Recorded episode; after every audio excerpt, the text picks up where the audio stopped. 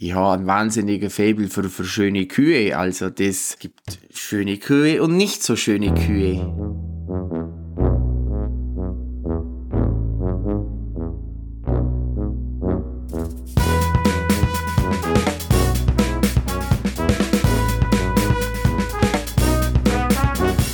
Ich hocke im Allgäu in Obermeiselstein bei Armin Kling und der ist Bergbauer. Hallo Armin. Hallo. Und der ist nicht nur Bergbauer, sondern du sprichst auch einen Dialekt, der, obwohl ich jetzt schon seit einigen Jahren hier in Bayern unterwegs bin, mir bisher nicht so aufgefallen ist. Ihr Allgäuer sprecht kein Bayerisch. Na, wir sprechen kein Bayerisch. Das kommt, wir sind mit den Schweizern in dem Punkt verwandt. Das kommt aus dem Alemannischen, wo die alemannischen Züge einfach bis ins Allgäu rübergestreift haben. Und von daher sprechen wir kein Bayerisch. Okay, hören aber genauso zu Bayern. Heißt das, dass die äh, Vorfahren der Allgäuer auch Schweizer waren oder ist das nur die Sprache, die sich hier so hin transportiert hat dann? Am Teil kommt mit Sicherheit Öst, also große Walsertal, Schweizer-österreichische Grenze, aber das ist schon, schon sehr lange her. Somit ist eigentlich von der Verwurzelung schon nur noch äh, die Sprache geblieben. Hm. Kannst du auch Hochdeutsch? Mehr oder weniger. Die Dialektfarbe wird sich nie verlieren. Okay. Halten, es ist so. Wenn du hier rauskommst, halten dich die Leute dann für, einen, für einen Allgäuer, für einen Deutschen oder für einen Schweizer? Ganz oft ist die Verwechslung mit der Schweiz vorhanden. Also das lässt sich nicht abstreiten und das ist einfach so. Ja. Gut, Bergbauer. Äh, was ist eigentlich der Unterschied zu, was ist eigentlich das Gegenteil von einem Bergbauer? Ein Talbauer? Nee, ne?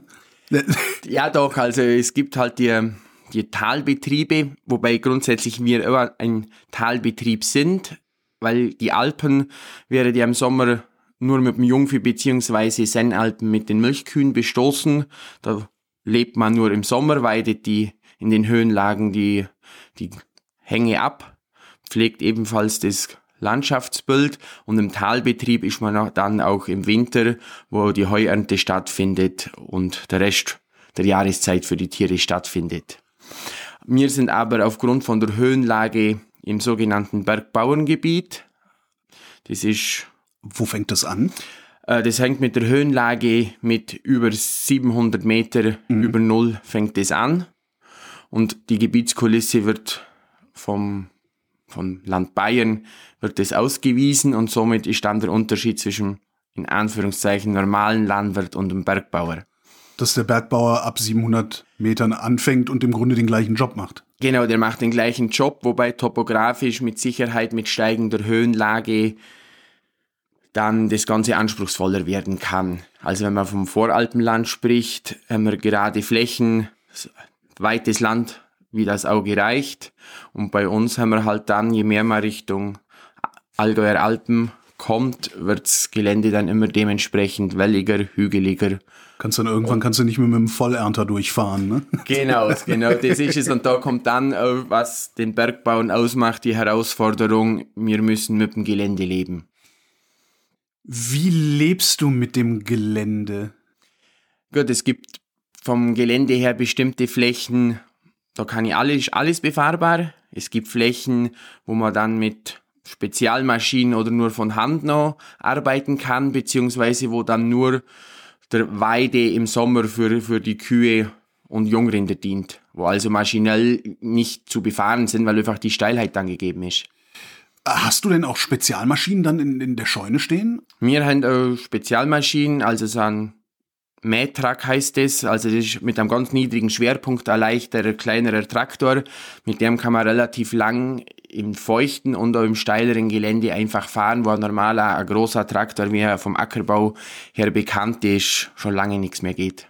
Was würde denn passieren, wenn, du Schwerpunkt sagst, würde der normale Traktor einfach umfallen? Der fällt irgendwann um, wenn der Schwerpunkt, ja.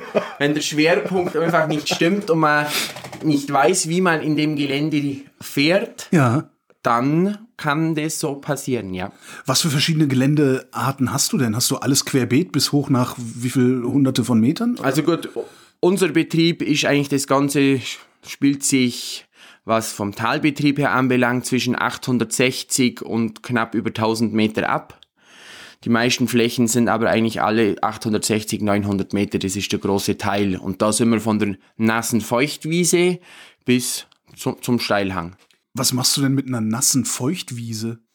Unsere Streuwiesen, die, also ganz früher hat man die Feuchtwiesen einmal gemäht und der hat im Winter dann den Tieren als Einstreu gedient. Mhm. Mittlerweile hat man aufgrund... Einstreu ist Essen, ne? Nein, Einstreu ist, ist also, wo sie, wo sie das Bett gemacht. Bodenbelag. Boden, ja, also das, was man einstreut, dass die Kuh Okay. nicht nur auf dem, auf dem nackten Boden liegt, sondern dass die einfach weicher hat und was, wo die Feuchtigkeit aufsaugt.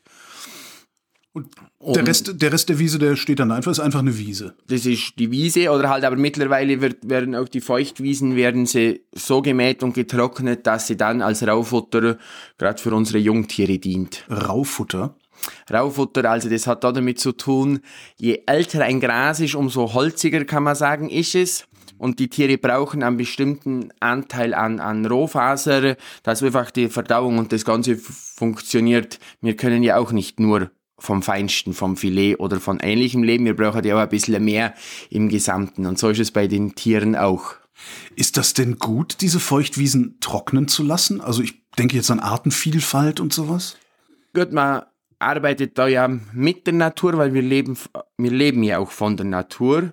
Und von daher achtet man schon vom Schnittzeitpunkt her, gerade diese Feuchtwiesen werden später gemäht als die regulären Wiesen, somit dass die Artenvielfalt sich dementsprechend weiterblühen kann und entfalten. Manche machen das am Datum fest, das ist immer ein bisschen schwierig, weil eigentlich muss man schauen, wie arbeitet meine Vegetation. Es ist nicht jedes Jahr gleich, mal ist es früher, mal ist es später ja, da spielen ganz viele Faktoren dann eine Rolle, aber man versucht es immer so gut wie möglich und auch bodenschonend zu gestalten. Aber äh, wirklich lukrativ ist das nicht, so eine Feuchtwiese dann zu haben, oder? Also ich habe so, Landwirtschaft ist, ne, ich lebe in Berlin. Das heißt, wenn ich Landwirtschaft sehe, dann sehe ich äh, unfassbar riesige Felder, auf denen un- unfassbar große Maschinen fahren und letztlich jeder Quadratmeter in irgendeiner Form Ertrag abwirft. Mehr oder minder konstant. Das macht die Feuchtwiese nicht, oder? Na, die Feuchtwiese ist schon eine minderwertige Fläche, aber zum einen gehört, ist es ja mit unsere Aufgabe, die, das Landschaftsbild zu hegen und zu pflegen, wie es unsere Vorfahren auch gemacht haben. Und darum, das gehört einfach bei uns mit dazu. Ist aber genau die Schwierigkeit, in der wir sitzen, dass wir in den ertragsarmen Standorten immer mit den großen Gunstlagen konkurrieren müssen. Also bei uns, wenn wir eine gute Wiese haben, die mähen wir, haben wir einen Ertrag mit, mit vierschnittig, in ganz guten Jahren vielleicht noch eine fünfte Nutzung. Äh, wenn wir jetzt gute Stunde Richtung Voralpenland fahren, also Kempten, Memmingen, äh, da haben wir die Sechsschnittwiese, wo um einiges mehr Ertrag auf die gleiche Hektarzahl bringt. Wenn du sagst, eure Aufgabe als Bergbauern ist die Hege und Pflege der Landschaft, ist die selbst gewählt die Aufgabe oder sagt der Staat, das ist euer Job?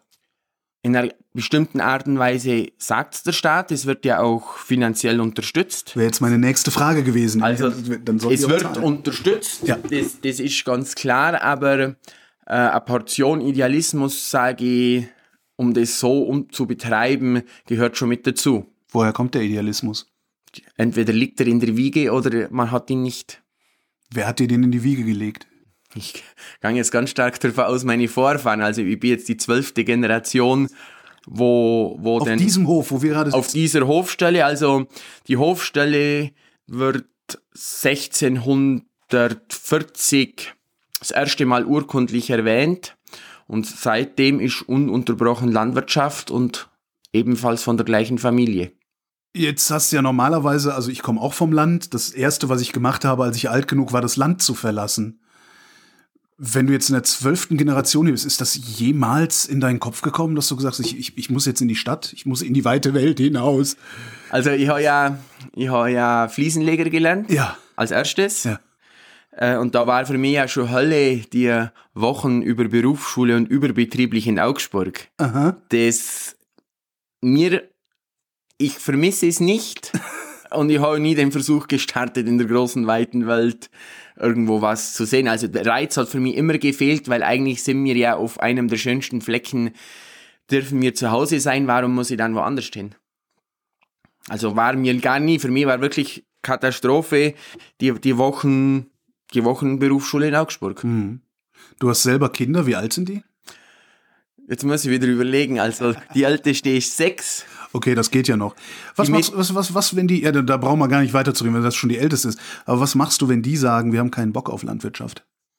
Dann soll es so sein. Zwingen Mhm. kann man keinen. Also es gibt ja ganz viele, wo wirklich mehr oder weniger die da ist und der Hof ist da und du musst machen. Mhm. Die Betriebe sind, na, sind wir die falsche Region, weil wir brauchen wirklich diese Überzeugung, es zu machen. Manchmal wirklich mit dem Wissen, äh, das ist jetzt brotlos, was ich mache, aber es dient einfach im Gesamten, um unsere Kulturlandschaft, so wie sie jetzt ist, einfach zu erhalten. Ist es brotlos, was du machst? Brotlos, nein.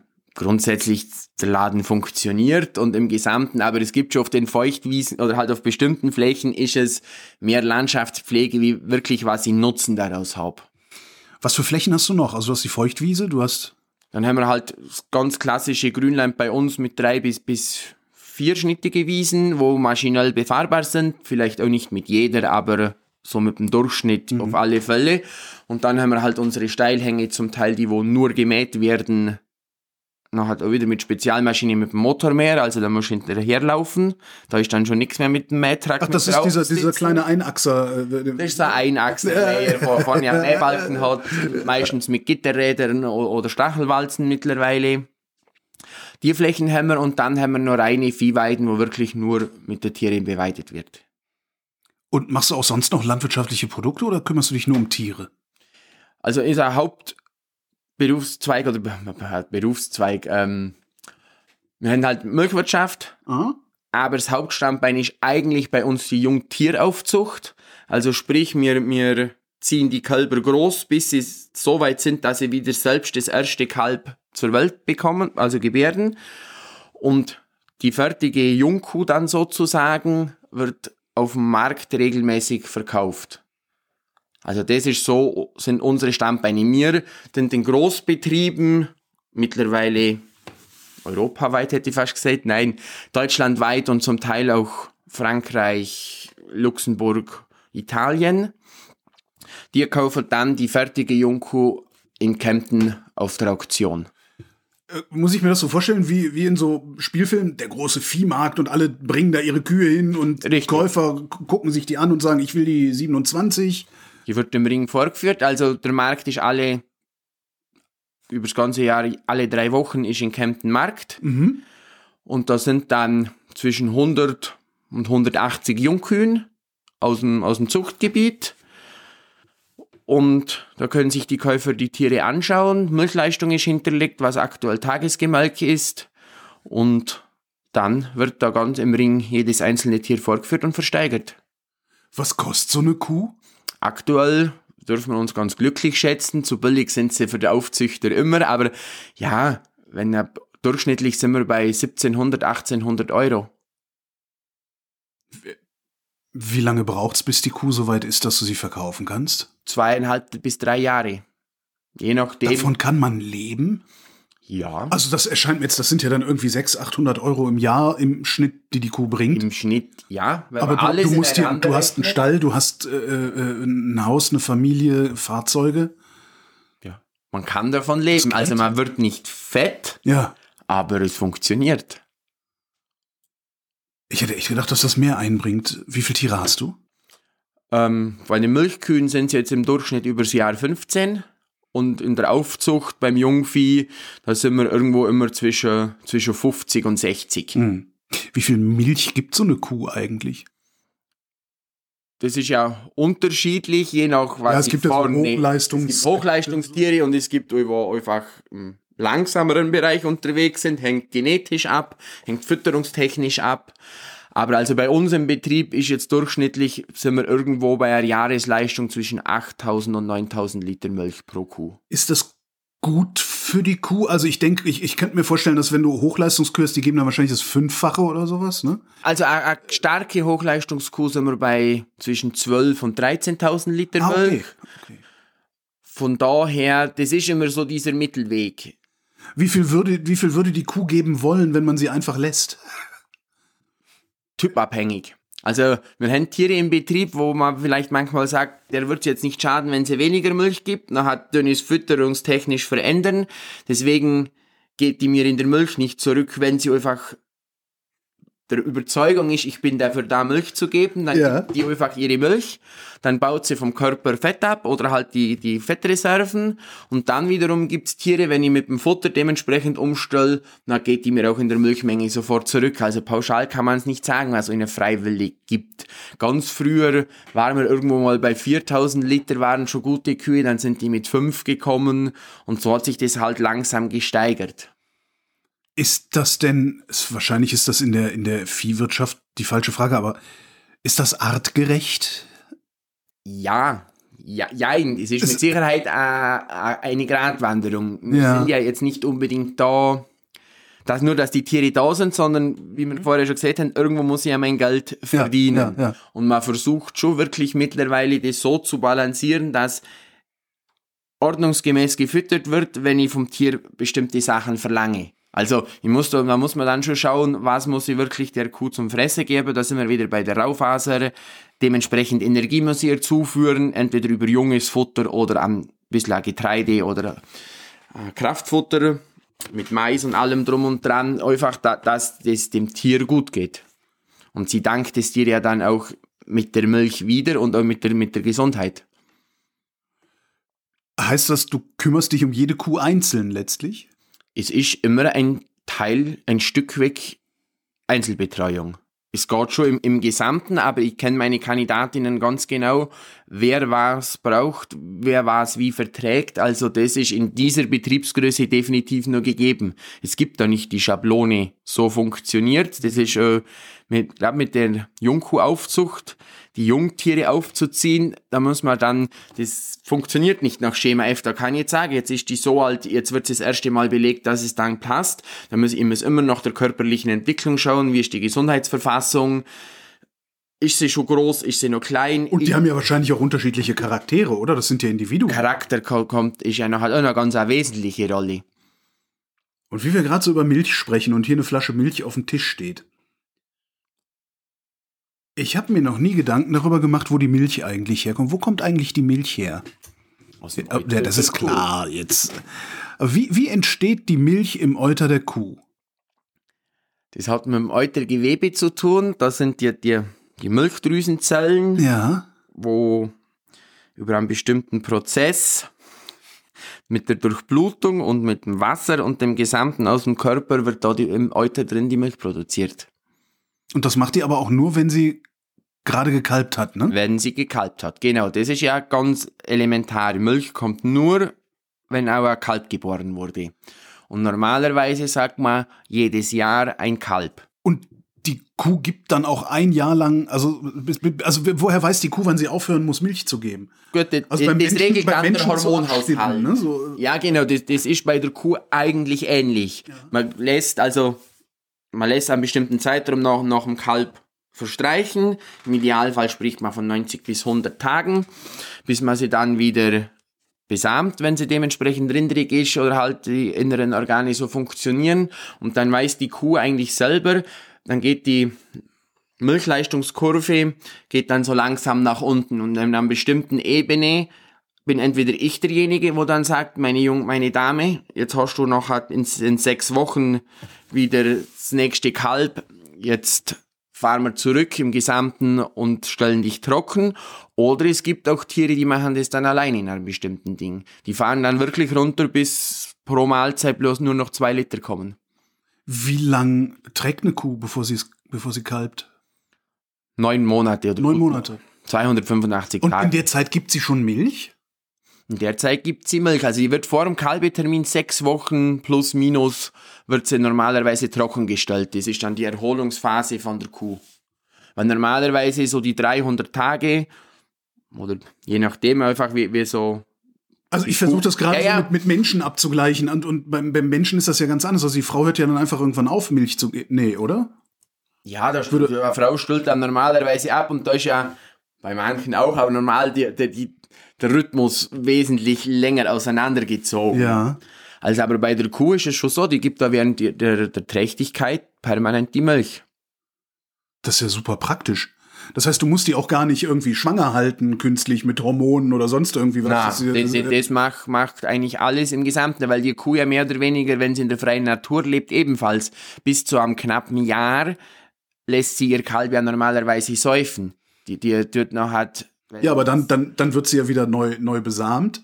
Die, da ist die aber ja dann schon ebenfalls in der Trächtigkeitsphase und irgendwann mag, mag sie das nicht mehr haben und dann hat man das Jungtier muss dann eigentlich gehen, wenn man es jetzt auf die freie Natur, das kann man ja beim Rotwild nach wie vor noch beobachten. Da gibt's die bestimmte Phase und wenn der Hormonhaushalt dem Muttertier sagt und jetzt ist noch hat der da braucht nichts mehr und noch, dann scheiden sich die Wege.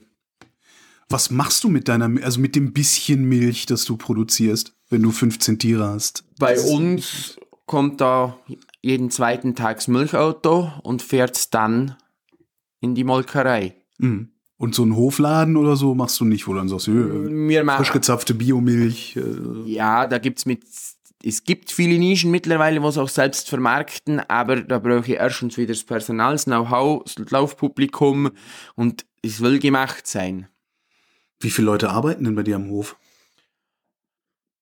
Ähm, grundsätzlich also bin's eh und dann hat ein Teil der Arbeit macht meine, meine, meine Frau Mhm. und mein Vater hilft auch noch tagkräftig in der Außenwirtschaft mit, sowie meine Mutter auch bei den Ferienwohnungen. Außenwirtschaft? Also Außenwirtschaft ist alles, was um den Stall drumherum, beziehungsweise nicht direkt im Haus. Der, Ah, okay. der Stall und, und, die Wirt und die Arbeit auf der Felder und so weiter, das ist für uns die Außenwirtschaft. Aber so ein Knecht hast du, gibt's das überhaupt noch? Gibt's noch Knechte heutzutage? Es gibt schon noch so. Also es gibt ja Betriebe, die, die bilden aus, die haben immer regelmäßig Lehrlinge und es gibt ja auch, die wirklich einen landwirtschaftlichen Facharbeiter als Arbeitskraft einstellen. Der heißt dann nur nicht mehr Knecht. Der heißt nur nicht mehr Knecht. Genau. Knecht und Magd ist nicht mehr so ganz Das zeitgemäß. ist ein schönes Wort eigentlich. Wie sieht denn, hast du einen Tagesablauf oder hast du eher einen Jahresablauf? Sowie als auch.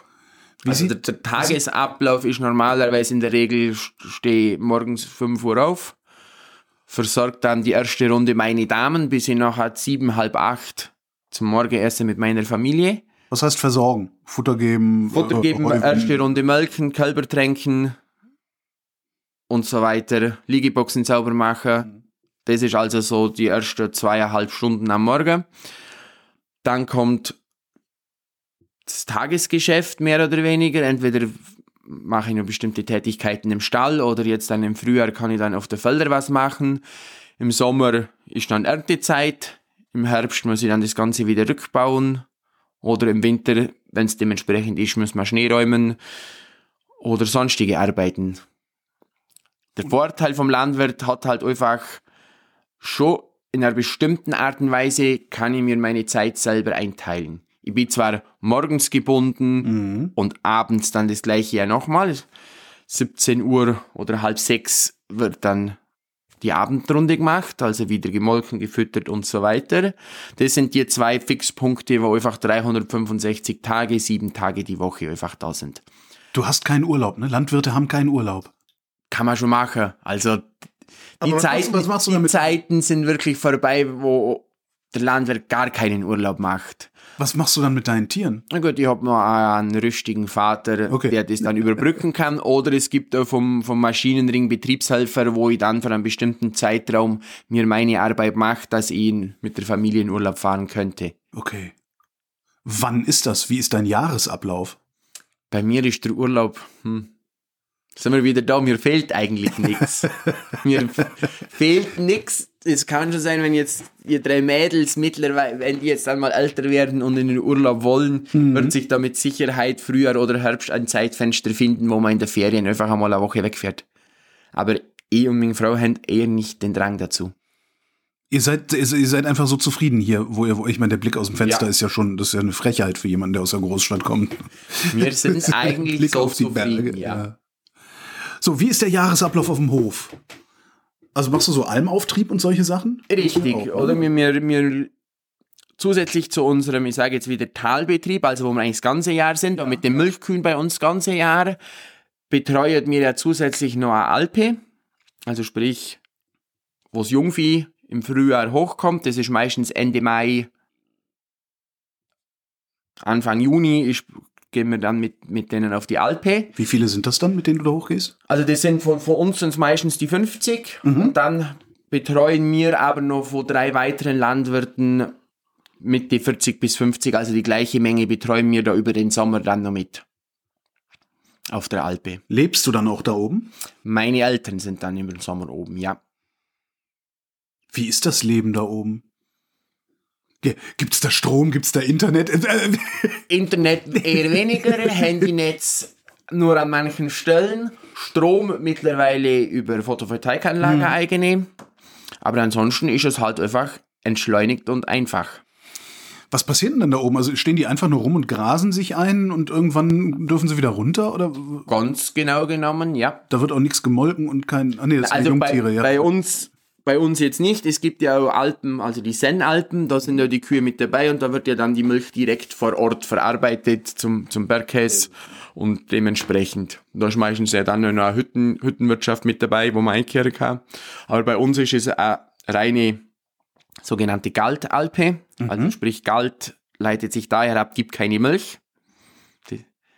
Galtvieh ist bei uns so Umgang. Ah, Galtvieh ist das Vieh, das keine Milch gibt. Richtig. Aha. Und darum Galtalpe, weil es nur mit Jungrindern oder mit dem Jungvieh mhm. einfach bestoßen wird und von daher Ding und, und die haben halt ihre bestimmten Einschläge, da tut man mit den Höhenmetern, da sind wir zwischen 1200 und, und knappe 1400 Meter bewegen wir uns da und da geht man mit der Jahreszeit oder mit dem Aufwuchs etappenweise immer wieder weiter.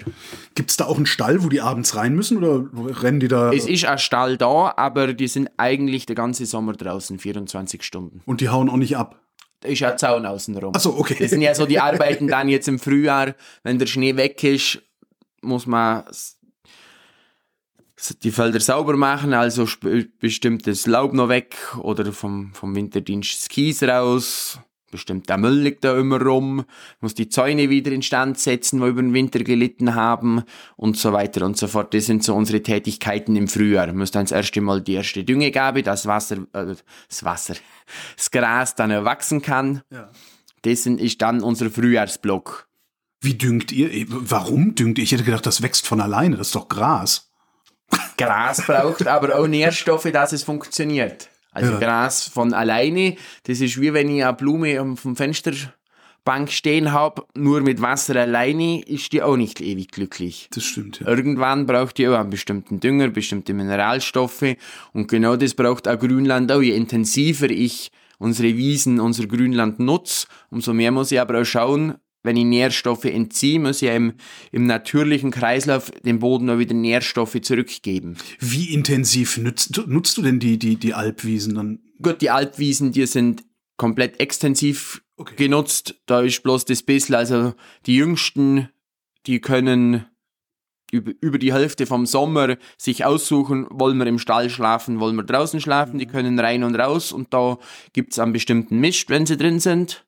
Und der festmischt, ist eigentlich dann der einzige Dünger, wo auf der Alpe dann an bestimmten Flächen ausgebracht wird. Womit? Von Hand. Da sind wir ja auch in den Hanglagen, das wird ja, auf, auf der Hänger aufgeladen oder im Traktor in einer Kippschaufel, wo fest verbaut ist und da fährt man es dann dementsprechend dahin, wo man gerne hätte und dann wird er mit der Mischgabel von Hand verteilt auf der Alpe. Also im Talbetrieb haben wir da schon Fahrzeuge dafür, Klar. aber auf der Alpe wird es per Hand wird dann der Mist verteilt. Das hört sich ein bisschen an, als hätte sich da oben in den letzten paar hundert Jahren nicht wirklich viel geändert. Das viel verändert ist jetzt vielleicht das falsche Wort, aber es geht einfach geografisch vom, vom Gelände her funktioniert es einfach nicht mit großen Maschinen mhm. oder sonstiges. Das, das, es ist das, was nicht funktioniert und wir sind aber genau da, wenn ich eine ordnungsgemäße Bewirtschaftung der Flächen machen will, darf ich nicht nur nehmen, sondern muss der Natur wieder ein Stück zurückgeben. Warum gehst du nicht im Sommer hoch? Weil ich jetzt seit vergangenem Jahr der, der Chef im Laden bin und der Chef bleibt daheim. Wir haben ja die Milchkühe trotzdem, wo, ja. wo zweimal täglich gemolken werden wollen. Und im Hof, die Arbeit wird ja auch nicht weniger. aber also ich, ich stelle es mir romantisch vor da oben dann irgendwie. Jetzt also das ist das hat schon seinen Charme. Wann kommen die wieder runter? Ende September. Also wir sind so circa 120 Tage, 120, vielleicht sogar ein bisschen mehr, je nach Jahr wieder. Da um den 21. September, da kommen wir dann immer wieder nach Hause. Und das, habe ich gelernt, heißt dann Viehscheid. Und das heißt Viehscheid, weil du mehrere Bauern betreust und da werden dann die Tiere wieder aufgeteilt auf die Bauern, denen sie gehören. Genau, da wird das Vieh geschieden. Genau. Gibt's dann irgendwie ein Volksfest dazu eigentlich? Da, jetzt haben wir ja Corona, da ist die Welt komplett anders. Aber normalerweise ist, ist die Viehscheidzeit bei uns im südlichen Oberallgäu wie so eine fünfte Jahreszeit. Da Okay. haben die bestimmten Ortschaften ihre festen Termine, wo das, wo das stattfindet. Zeltbetrieb, jede Menge Menschen, manchmal mittlerweile zu viele. Aber das ist so, man kann damit leben. Aber das ist, weil es ist der Festtag der, der Bauern. Daraus ist das entstanden und das hat ja schon ganz lange, lange Traditionen. Also bei uns in Obermeiselstein, das erste große Zelt hat es 74 bereits gegeben war aber vorher ebenfalls schon, das war einfach ein Festtag.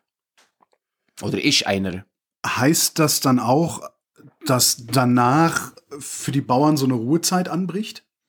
Die Ruhezeit ist dann irgendwann im Winter, ja.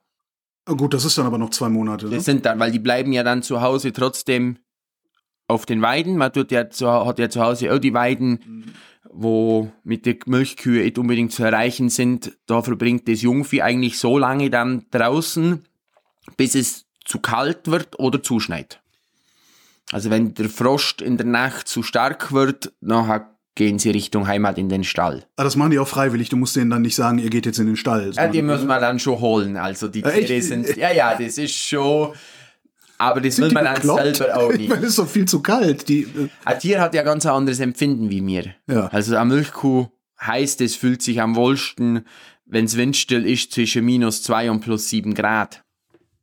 Also der, der Trug, dass eine Kuh oder ein Tier immer warm braucht, Ja. das, das, das stimmt so nicht. Das heißt, so Sommerwetter, äh, äh, noch, noch härter Klimawandel ist gar nicht gut für das Vieh. Das ist ein Hitzestress für, für die Tiere. Also bei 20 Grad plus 25 geht für eine Milchkuh der Hitzestress an. Wie wirkt sich das aus? Wirkt sich das auch auf, auf, auf die Milch aus? Auf, auf Das kann, also an den ganz heißen Tagen ist es ganz klar, wirkt sich das auf, auf, auf die Milch aus. was passiert eigentlich mit der Milchkuh, wenn sie keine Milch mehr gibt? Wenn sie, also ist die irgendwann, das ist ein blödes, Ja, ist die irgendwann leer? Also, Ja, nein, das ist ganz blöd. klar, oder? Es gibt halt viele Faktoren gibt es, warum Kuh irgendwann kein Kalb mehr bekommt. Es wäre immer wünschenswert, so viel wie möglich, aber es sind einfach viele Sachen heutzutage, wo das nicht mehr ganz so ist wie vielleicht ganz früher. Und wenn sie kein Kalb mehr bekommen kann, kommt ja irgendwann die Phase, dann hört sie auf mit der Milchproduktion und dann, dann darf sie in den Schlachthof. dann wird's gegessen. Ja. Okay. Wie, wie, wie lang ist das? Also wie, wie lang gibt so eine Kuh Milch? Noch, also wenn sie nicht mehr Kalb Nee, ich meine, wie, wie lang ist sie produktiv sozusagen? Na gut, solange die jedes Jahr ein Kalb kriegt, die- Kuh, bleibt die jedes Jahr aufs Frische produktiv. Und das kann auch 20 Jahre so gehen, oder? es kann zehn Kälber, also bei uns haben jetzt die, die Milchkühe, wo, wo am meisten Kälber haben, jetzt sieben, acht Kälber schon. Aber der Körper zeigt da dann schon irgendwann Grenzen. Also es wird alles langsamer, der Fuß ist vielleicht dann irgendwann nicht mehr so gut. Also das sind, und das Der sind Fuß? die Klaue. Ja. das Fußwerk lässt da auch irgendwann dann nach, oder? Weil, weil wenn, wenn der Hormonhaushalt und bestimmte Sachen einfach nur mal ganz stimmen bei seinem Tier, dann wird die Klaue weich. Und dann Aha. läuft die sich ab und dann kriegt ihr, ja, Klauenprobleme, Fußprobleme. Okay, Und wenn verstehe. das Fußwerk bei so einem Tier einfach nur mal funktioniert, dann wird alles schwierig. Weil dann geht auch wieder die Milch zurück und der Körper von dem Tier weiß ja dann auch, ich, bei mir funktioniert nicht mehr alles, also Genau. das mit der Fruchtbarkeit lassen wir jetzt auch mal außen vor, äh, nichts mehr, in äh, Heilung. Ich brauche jetzt Ja. die Energie für mich selber und sonst für nichts. ja. Jetzt bist du ja, bist du, du bist ein kleiner Hof, oder? Mit 15 Tieren. Wir sind ein kleiner Hof, ja. Hast du jemals drüber nachgedacht, zu vergrößern, zu expandieren? Mit Sicherheit, wir haben jetzt letztes Jahr erst für die Milchkühe den, den Laufstall neu gebaut. Mhm. Da ist schon die Frage im Raum gestanden, machen wir den Trend mit wachsen und wachsen. Aber erstens muss ich immer abwägen, was können meine Flächen. Ich brauche ja dann, wenn ich mehr Tiere habe, weil eine Milchkuh braucht wesentlich energiereicheres Futter wie ein Jungvieh, weil die ja viel mehr leistet. Und was geben meine Flächen her? Und für mich ist ein ganz wichtiger Faktor, was spricht wegen Arbeitszeit?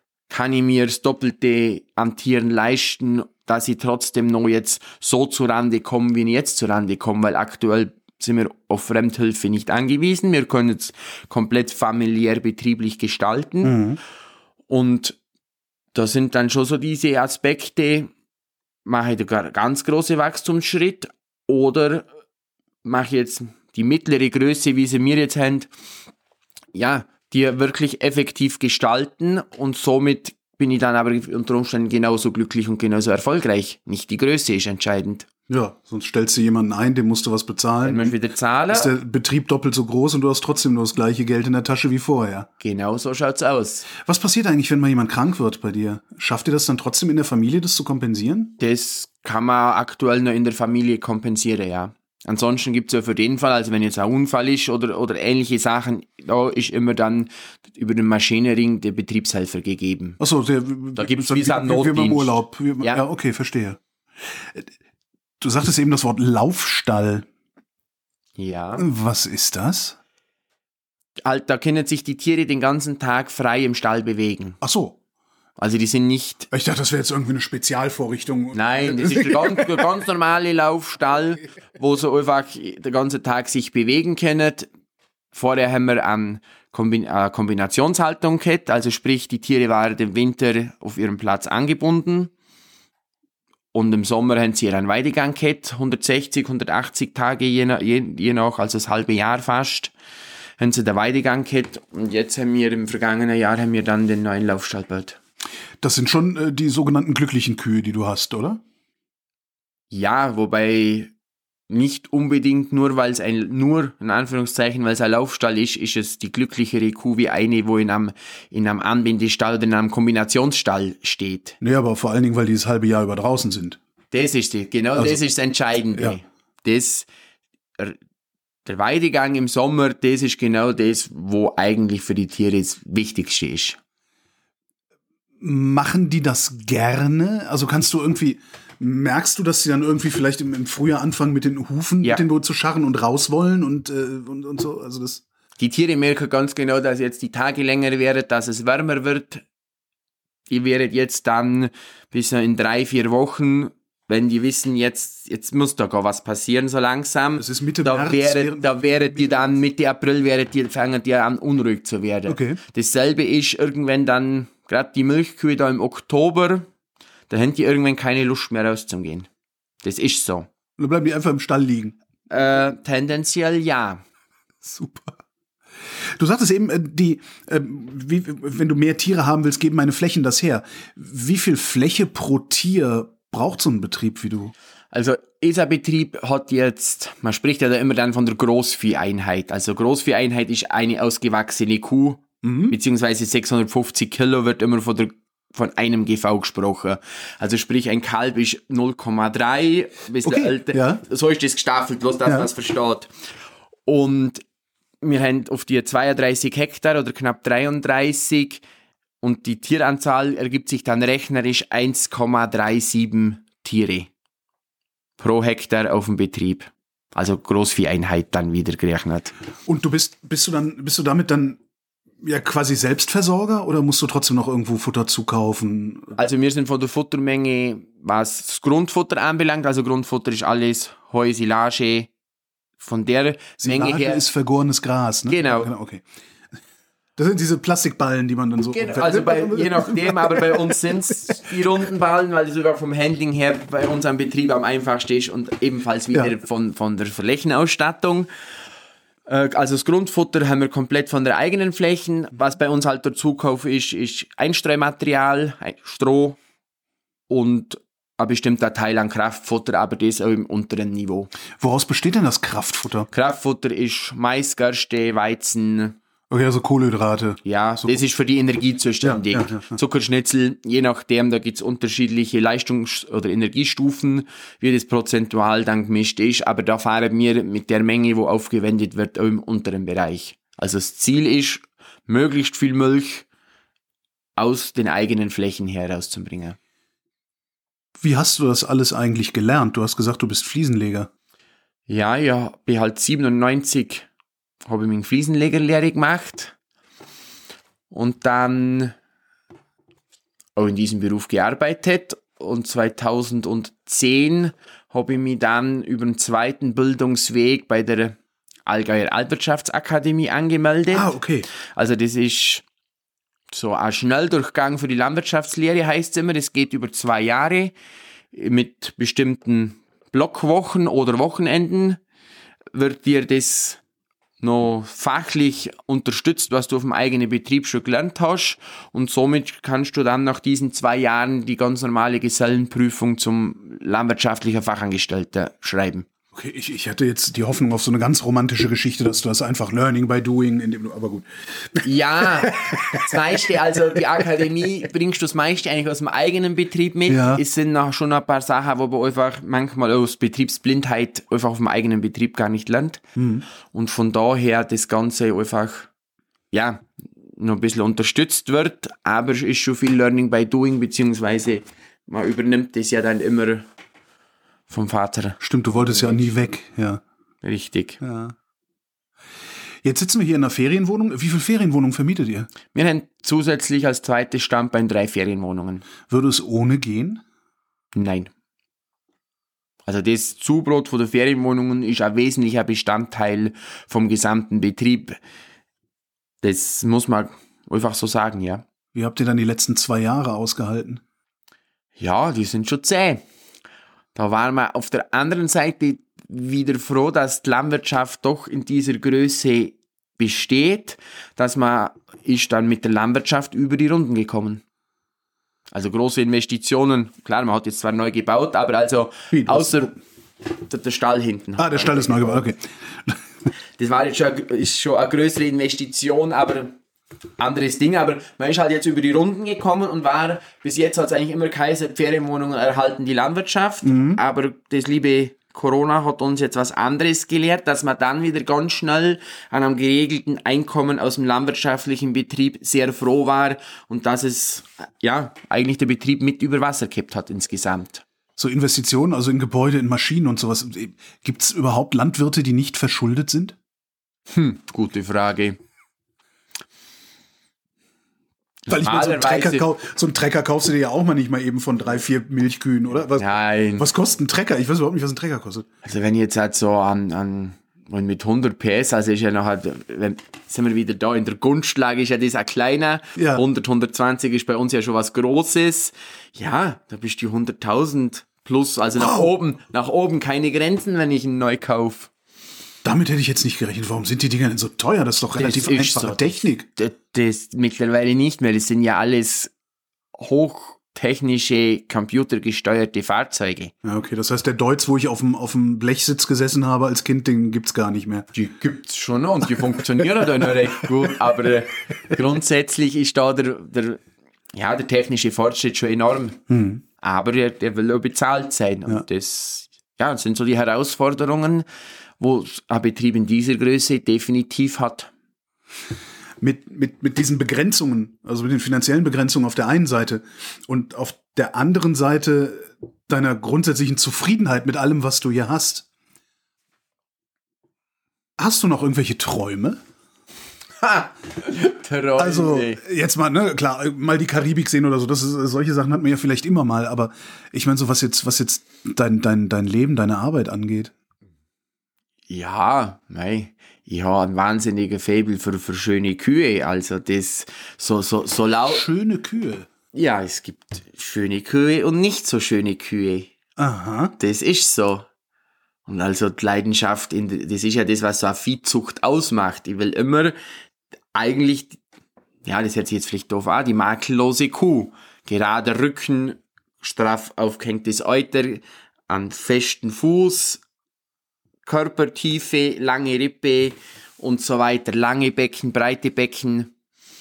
Das sind so die Vorstellungen. Und da, wenn, wenn ich dann einmal sagen kann, alle 15 Milchkühe bei mir ist eine schöner wie die andere im obersten Spitzenniveau, das sind so Sachen, da träumt der Bauer schon manchmal davon. Aber das ist doch ein Fass ohne Boden, oder? Die Kuh kann doch nicht schön, nie schön genug sein. Selbstverständlich ist es ein Fass ohne Boden. Es gibt aber schon Tiere, wo du siehst, die hat einfach was, die, die strahlt was aus und lauter solche. Und genau im Gegenteil ist es, das ist jetzt wieder eine, die geht gar nicht. Also die, es gibt Tiere, wo man halt nicht mag und es gibt Tiere, wo man einfach dran hängt. Aber die will man dann halt auch nicht verkaufen oder die willst du dann lieber hier draußen in den Hof stellen und immer angucken. Das ist richtig, aber unser Betrieb, sind wir wieder da mit der Jungviehaufzucht bis zur fertigen Kuh, lebt ja genau von, von, der, von der makellosen Kuh, weil die bringt natürlich im Verkauf wesentlich mehr wie eine, äh, wo jetzt bestimmte Mängel hat. Die kann genauso viel Milch geben und alles wunderbar, aber es sind einfach bestimmte Merkmale, wo, wo nicht so gern gesehen sind. Aber wenn die genauso viel Milch gibt, dann ist das doch vollkommen egal, wie die aussieht.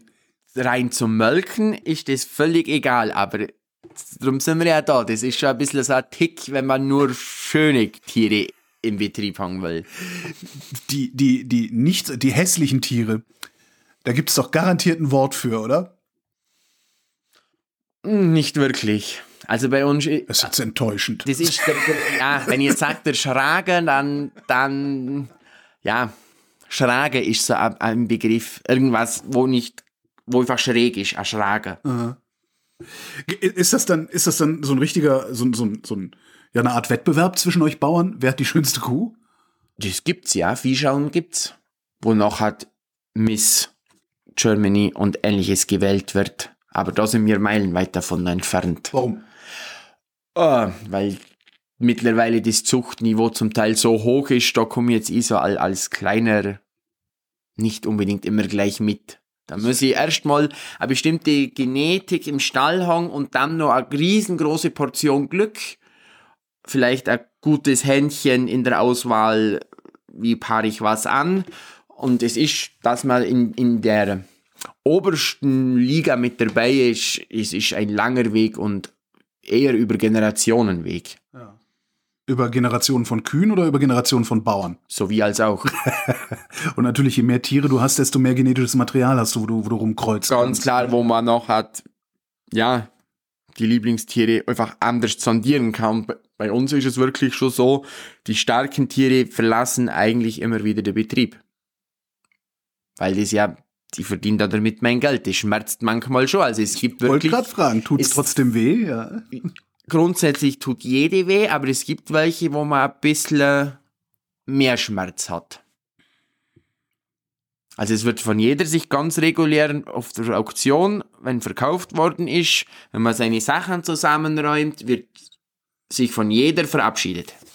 Das ist so. Und die haben auch alle Namen, ne? Also jetzt die Jungtiere nicht, nur die Milchkühe, wo fest da bleiben, bekommen Namen. Also die Jungtiere haben ganz oft Spitznamen. Also da gibt es schon welche, äh, Schlappohr oder Langnase, ja. solche Sachen, aber feste Namen gibt es bei uns im Betrieb jetzt erst, wenn sie Milch geben und auch länger auf dem Betrieb bleiben. Die, wenn eine Milchkuh fertig ist und sie in den Schlachthof geht und du eine neue baust, nimmst du die aus dem eigenen Bestand ja. oder holst du die? Okay. Wir ergänzen, als Milchkühe anbelangt, eigentlich alles aus dem eigenen Bestand, beziehungsweise es ist manchmal faszinierend, das ergibt sich automatisch. Die eine was weiß ich, kommt in der Milchmenge nicht so ganz zu Pente mhm. nach dem Kalb. Die bleibt dann halt, wolltest du verkaufen und bleibt automatisch da und im, im Gegenzug geht der andere dann wieder. Also, das ist ein bisschen so ein Kreislauf, dir bleibt eine hängen, wo eigentlich nicht geplant war und im Gegenzug ist dann über kurz oder lang eine, wo du sagst, ja, jetzt, jetzt müssen wir uns leider endgültig trennen. Und so ist das ein Kreislauf, wo dann immer. Am Ende doch wieder Natur. Das ist so, ja. Äh, die Milch, ist das. Ich weiß gar nicht, es ist, es ist länger her, dass ich davon gehört habe, aber das, das ist das Problem, dass die Milchbauern eigentlich von der Milchproduktion nicht leben können, weil die Molkereien zu wenig pro Liter zahlen. Gibt es dieses Problem noch? Ja, das ist nach wie vor gegeben. Wir sind zwar im Moment in der glücklichen Lage, ein vom Milchpreis her ein gutes Niveau zu haben, aber wenn ich jetzt die Umkosten drumherum anschaue, steht es in keinem Verhältnis.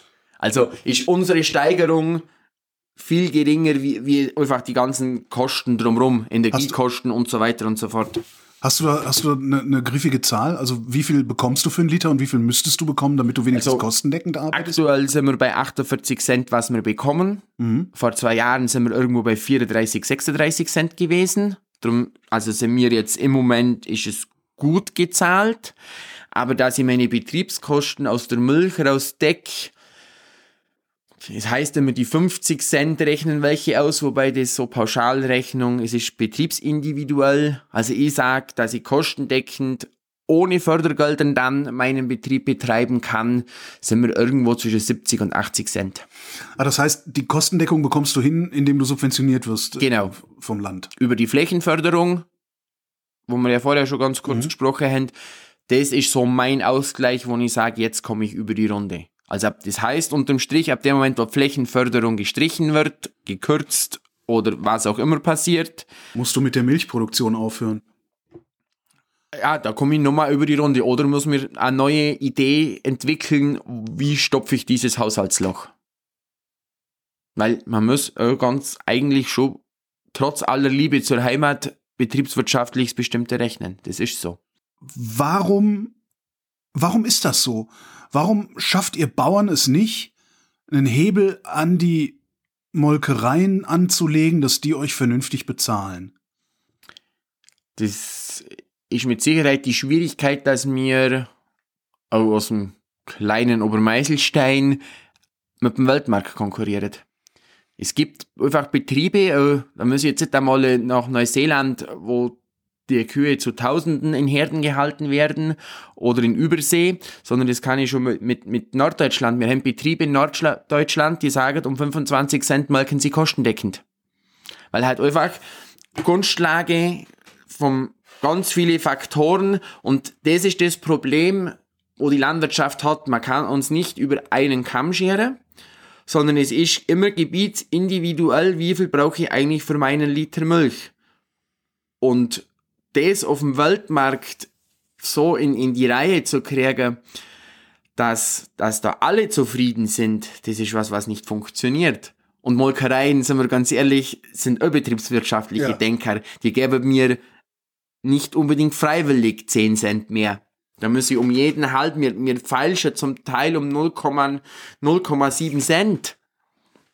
Also nicht mal um ganze Cent, sondern man diskutiert über halbe Cent zum Teil bei den Milchpreisverhandlungen. Das heißt, der einzige Weg raus für euch wäre, ähm, wenn ihr Bauern hier aus der Region eine äh, selber eine Molkerei gründen würdet und sagen würdet, wir, wir beliefern unsere eigene Molkerei mit unserer eigenen Milch und versuchen hier möglichst viele regionale Einzelhändler dazu zu kriegen, auch nur unsere Milch zu verkaufen zu einem fairen Preis. Richtig. Hat Dann man würde auch. die Großmolkerei dagegen klagen, weil die äh, wahrscheinlich. Jein, hat man alles. Okay. Also wir haben eine Genossenschaftsmolkerei gehabt Ja. in Sandhofen, hat aber einfach auf, auf dem dicht gedrängten Milchmarkt, es hat irgendwann in dieser Größe nicht mehr funktioniert. So die kleinen Dorfsennereien, also wie wir gerade da Hüttenberg, Schweineberg und der Meißelstein Gunzersried, die sind noch aus den alten Strukturen, die erhaltenen Dorfsennereien, wie sie einfach mal überall waren bei uns, hat ja jede Gemeinde eine eigene Sennerei gehabt. Da funktioniert das, aber ab dem Moment, wo das großflächiger wird, wird es einfach wahnsinnig schwierig. Es sind Ansätze da, es ist mit Sicherheit Lösungswege mit der regionalen Produkte, aber dass es zu 100% kostendeckend für uns wird, hätten wir gerne, aber muss bei so viel Realist, also sag ich, sein, es wird so nicht funktionieren. Traurig aber wahr. Hat die Landwirtschaft in der Größenordnung, wie du sie betreibst, überhaupt eine Zukunft?